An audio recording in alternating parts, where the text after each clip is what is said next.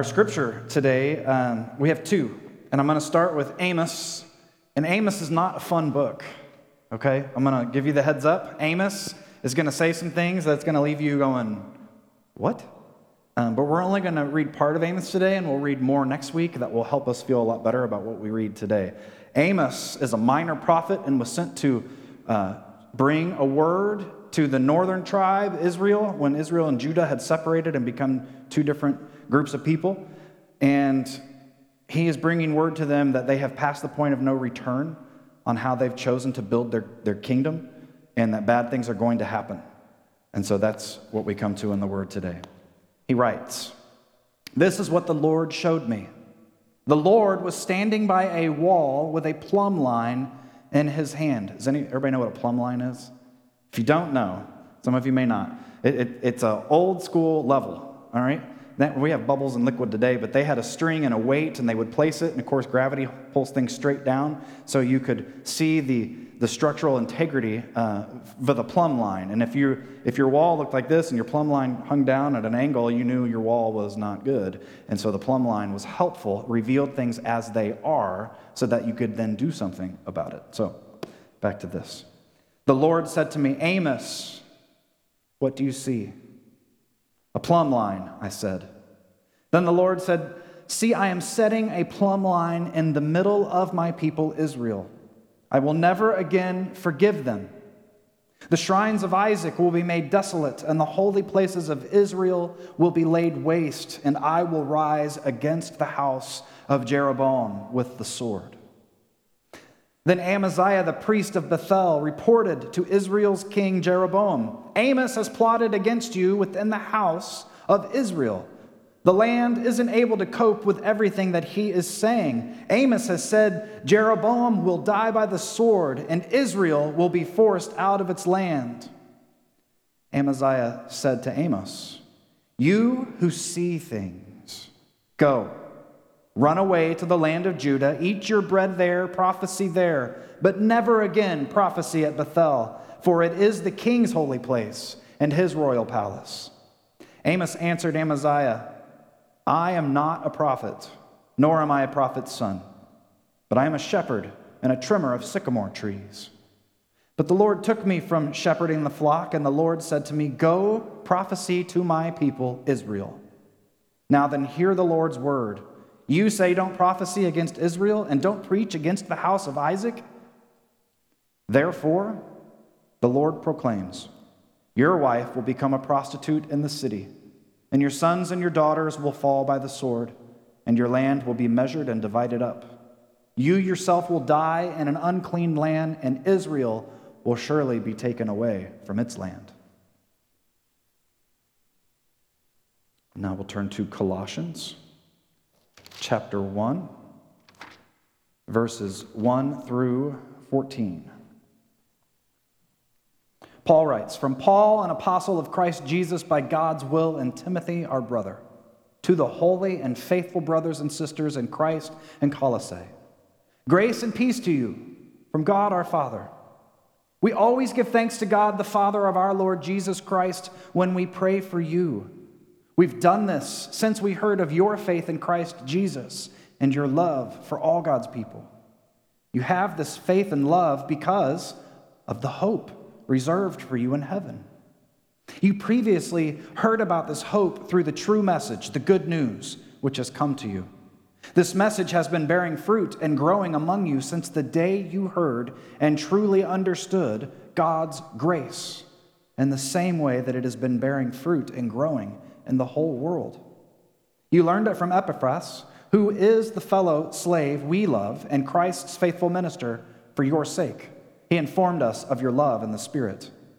Because of this, since the day we heard about you, we haven't stopped praying for you and asking for you to be filled with the knowledge of God's will, with all wisdom and spiritual understanding we're praying this so that you can live lives that are worthy of the Lord and pleasing to Him in every way, by producing fruit in every good work and growing in the knowledge of God, by being strengthened through His glorious might, so that you endure everything and have patience. And by giving thanks with joy to the Father. He made it so you could take part in the inheritance and light granted to God's holy people. He rescued us from the control of darkness and transferred us into the kingdom of the Son he loves. He set us free through the Son and forgave our sins. The word of God for the people of God. Thanks be to God. Let us pray together.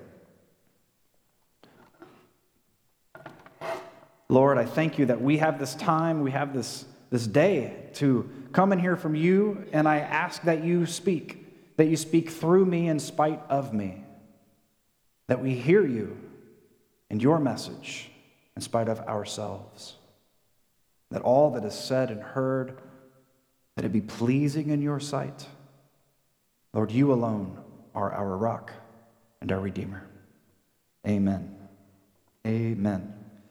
We are doing a four week series starting today called Living as Disciples. Anyone here a disciple?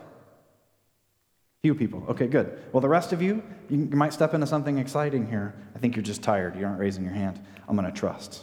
This series is going to be rooted in Colossians, a letter Paul wrote from prison, and he's walking this community through the truth that the resurrected life in Christ that Christians live is a reality of transformation that takes takes part over the rest of your life. Now, he'd never been to the church in Colossae.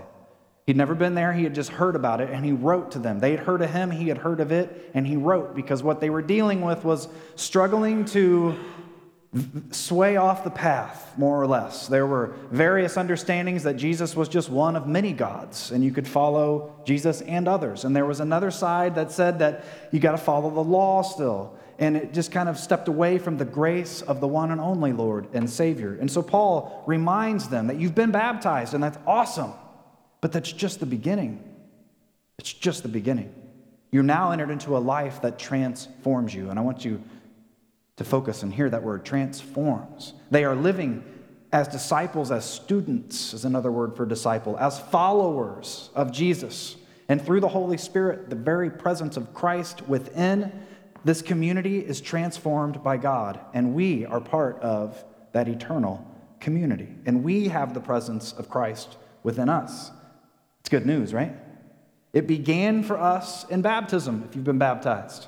We experienced the healing and salvation that the Spirit brings us when we say yes to Jesus. And we symbolize this through the, through the waters. The truth is that from that moment on, we simply began a journey. And it is a journey, and it is a walk, and it is a committed walk that you say yes to every day. Why do we say yes every day? Because we trust. Another word for trust is have faith. We trust that this walk, this one walk, leads us into eternal life. Amen? Eternal life that's here and now. Amen? And forevermore. That's why we walk. It's a good walk. We experience the, the presence of the Spirit now and in our lives, and it works within us, transforming us, bringing us evermore into that faith, which gives birth to this hope. And it's through our hope that we're able to love and do the things that we're called to do. We walk faithfully, walking the Paul the word Paul uses, it refers to our entire way of life, not just Sunday mornings, not just dot, dot, dot. Everywhere we go, at all times, and all that we do, no matter if we're alone or with somebody, we're walking on this path and saying yes, because we believe that it is this path that will truly lead us to life. So, what does this truth that Paul's lifting up, what does it mean for the church in Colossae? What does this truth mean for us? Great questions, and I'm so glad you asked. Have you ever had anybody here watch sports? Right? And Wimbledon and the World Cup's been on, and it's like always on at an odd hour, right? The women's championship took place during church last week. Couldn't watch it. Have you ever tried to record something that you knew you'd miss and you wanted to watch it later, and then you worked very hard to make sure no one told you what happened so that when you watched it, you actually got to experience the game and all of its emotional ups and downs that drive us crazy and give us smiles? Anybody? Yeah. And inevitably, there's that one stinker that tells you what happened. And what does it do? It just kind of ruins the whole experience, right? You don't get the whole emotional stress of it all. It's fun. Uh, there's a movie I want to tell you about. It's called About Time. Has anyone ever heard of the movie, seen the movie About Time? No one did in first service either. Go see this movie, it's fantastic. Uh, it's about a, a man on his 21st birthday. His father tells him the family secret that men in the family can travel back in time.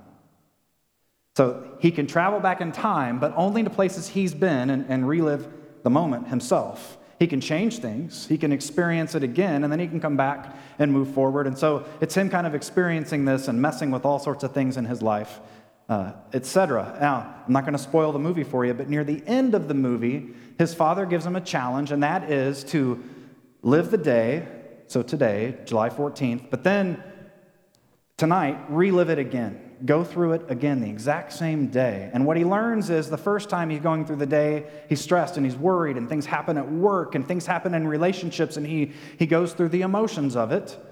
But when he goes through the second time, he already knows what's going to happen. And he just starts savoring the moments, even the sticky moments, even the, the worrisome moments. He already knows how they're going to turn out. And he finds a way to savor just being in the moment and enjoying those. Now, eventually, and again, not a spoiler, he leaves us with the thought that he no longer travels back and relives the days. He's learned to live each day and each moment just for what it is and have appreciation even amidst the troubling times. It's a great movie. I think it's like PG 13, though, so just throwing that heads up out there. Now, all that to say, hope, hope is the key to our Christian living. Hope is the key. Hope is our plumb line. It reveals the truth of our life's foundations. The plumb line itself doesn't change us, it reveals it. Now, in our Amos reading, we heard from the seer, Amos, and he is making some very grim announcements. Um, it's not fun to read, it's not fun to hear. And what he's essentially saying is Israel's about to experience punishment from God. The plumb line is there. They can see if they're off, He's not going to forgive them anymore. It's up to them to change course or not. And the rest of the story today is Amaziah saying, Leave. We don't want your plumb line, Amos. And so, what's going to happen to a foundation that's not set right, Dave? What's going to happen to the whole house if the foundation isn't set correctly? It's going to fall down. It's pretty simple. Yeah. Now, the people of Israel didn't want to hear it. They sent him away. The word of Amos was the plumb line to reveal the truth, and they said no. What is their hope in? It's not God. Could it have been in God even despite knowing punishment's coming? Sure. Sure, it can. Now, the hope we have is in Jesus. Jesus is our plumb line, that hope. If we are truly disciples, if you want to measure up and see if the plumb line shows your faith to be straight and sturdy, if you if you believe you are committed to follow, if you believe that you are trusting in the walking the way of Christ as the only way all the time in your lives, then our lives will reflect that in our plumb line, which is the hope. If we rely on anything else, then our commitments, our efforts, our emotions and words and ambitions, if we give our commitment to any one person or any one group other than Christ, then we are going to see our, our lives proven as not set straight. And what's going to happen to our lives? They're going to fall. It's just how it works. Thinking back to Tim from the movie About Time, the 21 year old, if he could relive yesterday, he wouldn't experience it the same way we know that. And if you could go back and experience yesterday again, would you do it differently? Not would you change what you did, but would you experience it differently? Well, of course. If you could go back to one of the darkest and most difficult moments in your entire life, that moment maybe you just still can't stop letting it haunt you. If you could go back to that moment and go through that again, knowing all that you know and where you are today, would it change how you experienced that moment if you knew how things were going to be on the other side? Wonder if the disciples could go back and relive those three days between cross and resurrection, if they'd do it differently, if they'd experience it. So, I, I would like to think that I would live stuff differently. Um, you know, I remember the 2006 Colts beat the Patriots, go to the Super Bowl. It's a great game. I've, tr- I've I bought it, of course, you know, to relive it, and then I watched it, and I'm like, this isn't near as fun because I already know what's going to happen. I don't go through it, um, but I think through something more serious. Lauren was pregnant, um, And from day one, literally, she was on her back and couldn't move and got extremely dehydrated, uh, experienced extreme morning sickness. That's what they told it. We were in the hospital, in and out of the hospital. I didn't know if she was going to be okay. I didn't know if the babies were going to be okay. I had no idea, and I was stressed out of my mind all the time going through seminary. I do not want to relive those days again ex- unless I know how it turned out. And everyone's relatively unscathed. So if I could go back and relive that whole time, I wonder if I'd find joy even in the scary moments. Just the joy of going through what we're going through, knowing how it was going to end up. I think so. I think I could. I know I could. Now, Paul's offering a similar idea to this to the church in Colossae, uh, and he's offering it to you as well. Let me ask you are you worried? Anybody? Are you stressed? Yeah. Are you convinced that your worry can solve the problem? Think carefully about that. Are you convinced that any person can solve your problem? Are you convinced that any one political party can solve your problem or the problems of the world? Let's be honest. Some days we, we think that, don't we? Are you placing your hope in any place other than Jesus Christ embodied by the community that was chosen the church? Hope changes everything. Has it changed you? Let me let you in on the truth. Jesus Christ has already brought redemption to the world. Any believers? Now, on the cross, he uttered some words. He said, It is accomplished or it is finished, depending on your translation. Something you can't see in the English that you can see in the Greek is the way this particular word is. It's, it's a particular type of past tense verb, and what it means is that at the moment the accomplishment took place, it forever is accomplished, never to be undone. Now, sometimes I satisfy my hunger, right? But then I know in six out, well, three hours, right? I'm going to be hungry again. Jesus did not give us this kind of accomplishment that would be undone ever. It is accomplished. Can I get an amen? Amen. He spoke those words before dying, and we know them to be true because he resurrected. He validated everything he said and did when he stepped from that tomb. We know that to be true because we have been brought into a resurrected life. Anybody? Our lives have been transformed already. I know mine has, and I know some of you that have stepped into the waters, your life's about to be transformed in ways you, you couldn't even imagine. I'm a different person than I was 10 years ago. Thank the Lord. I am a completely different person than I was 20 years ago. You all ought to be grateful. I am not done, and neither are you. Do I have it all figured out? Am I going to worry about that? Nope. Do I agree with everything going on in the world? Am I going to let that dictate my walk? Do I experience heartbreak? Health gives me heartbreak. Loss of loved ones gives me heartbreak. Seeing the church's struggles, knowing of persecution, knowing of the fighting, knowing that people aren't going out and doing the mission because we're so focused on other things, that breaks my heart. But am I going to submit my hope to that heartbreak?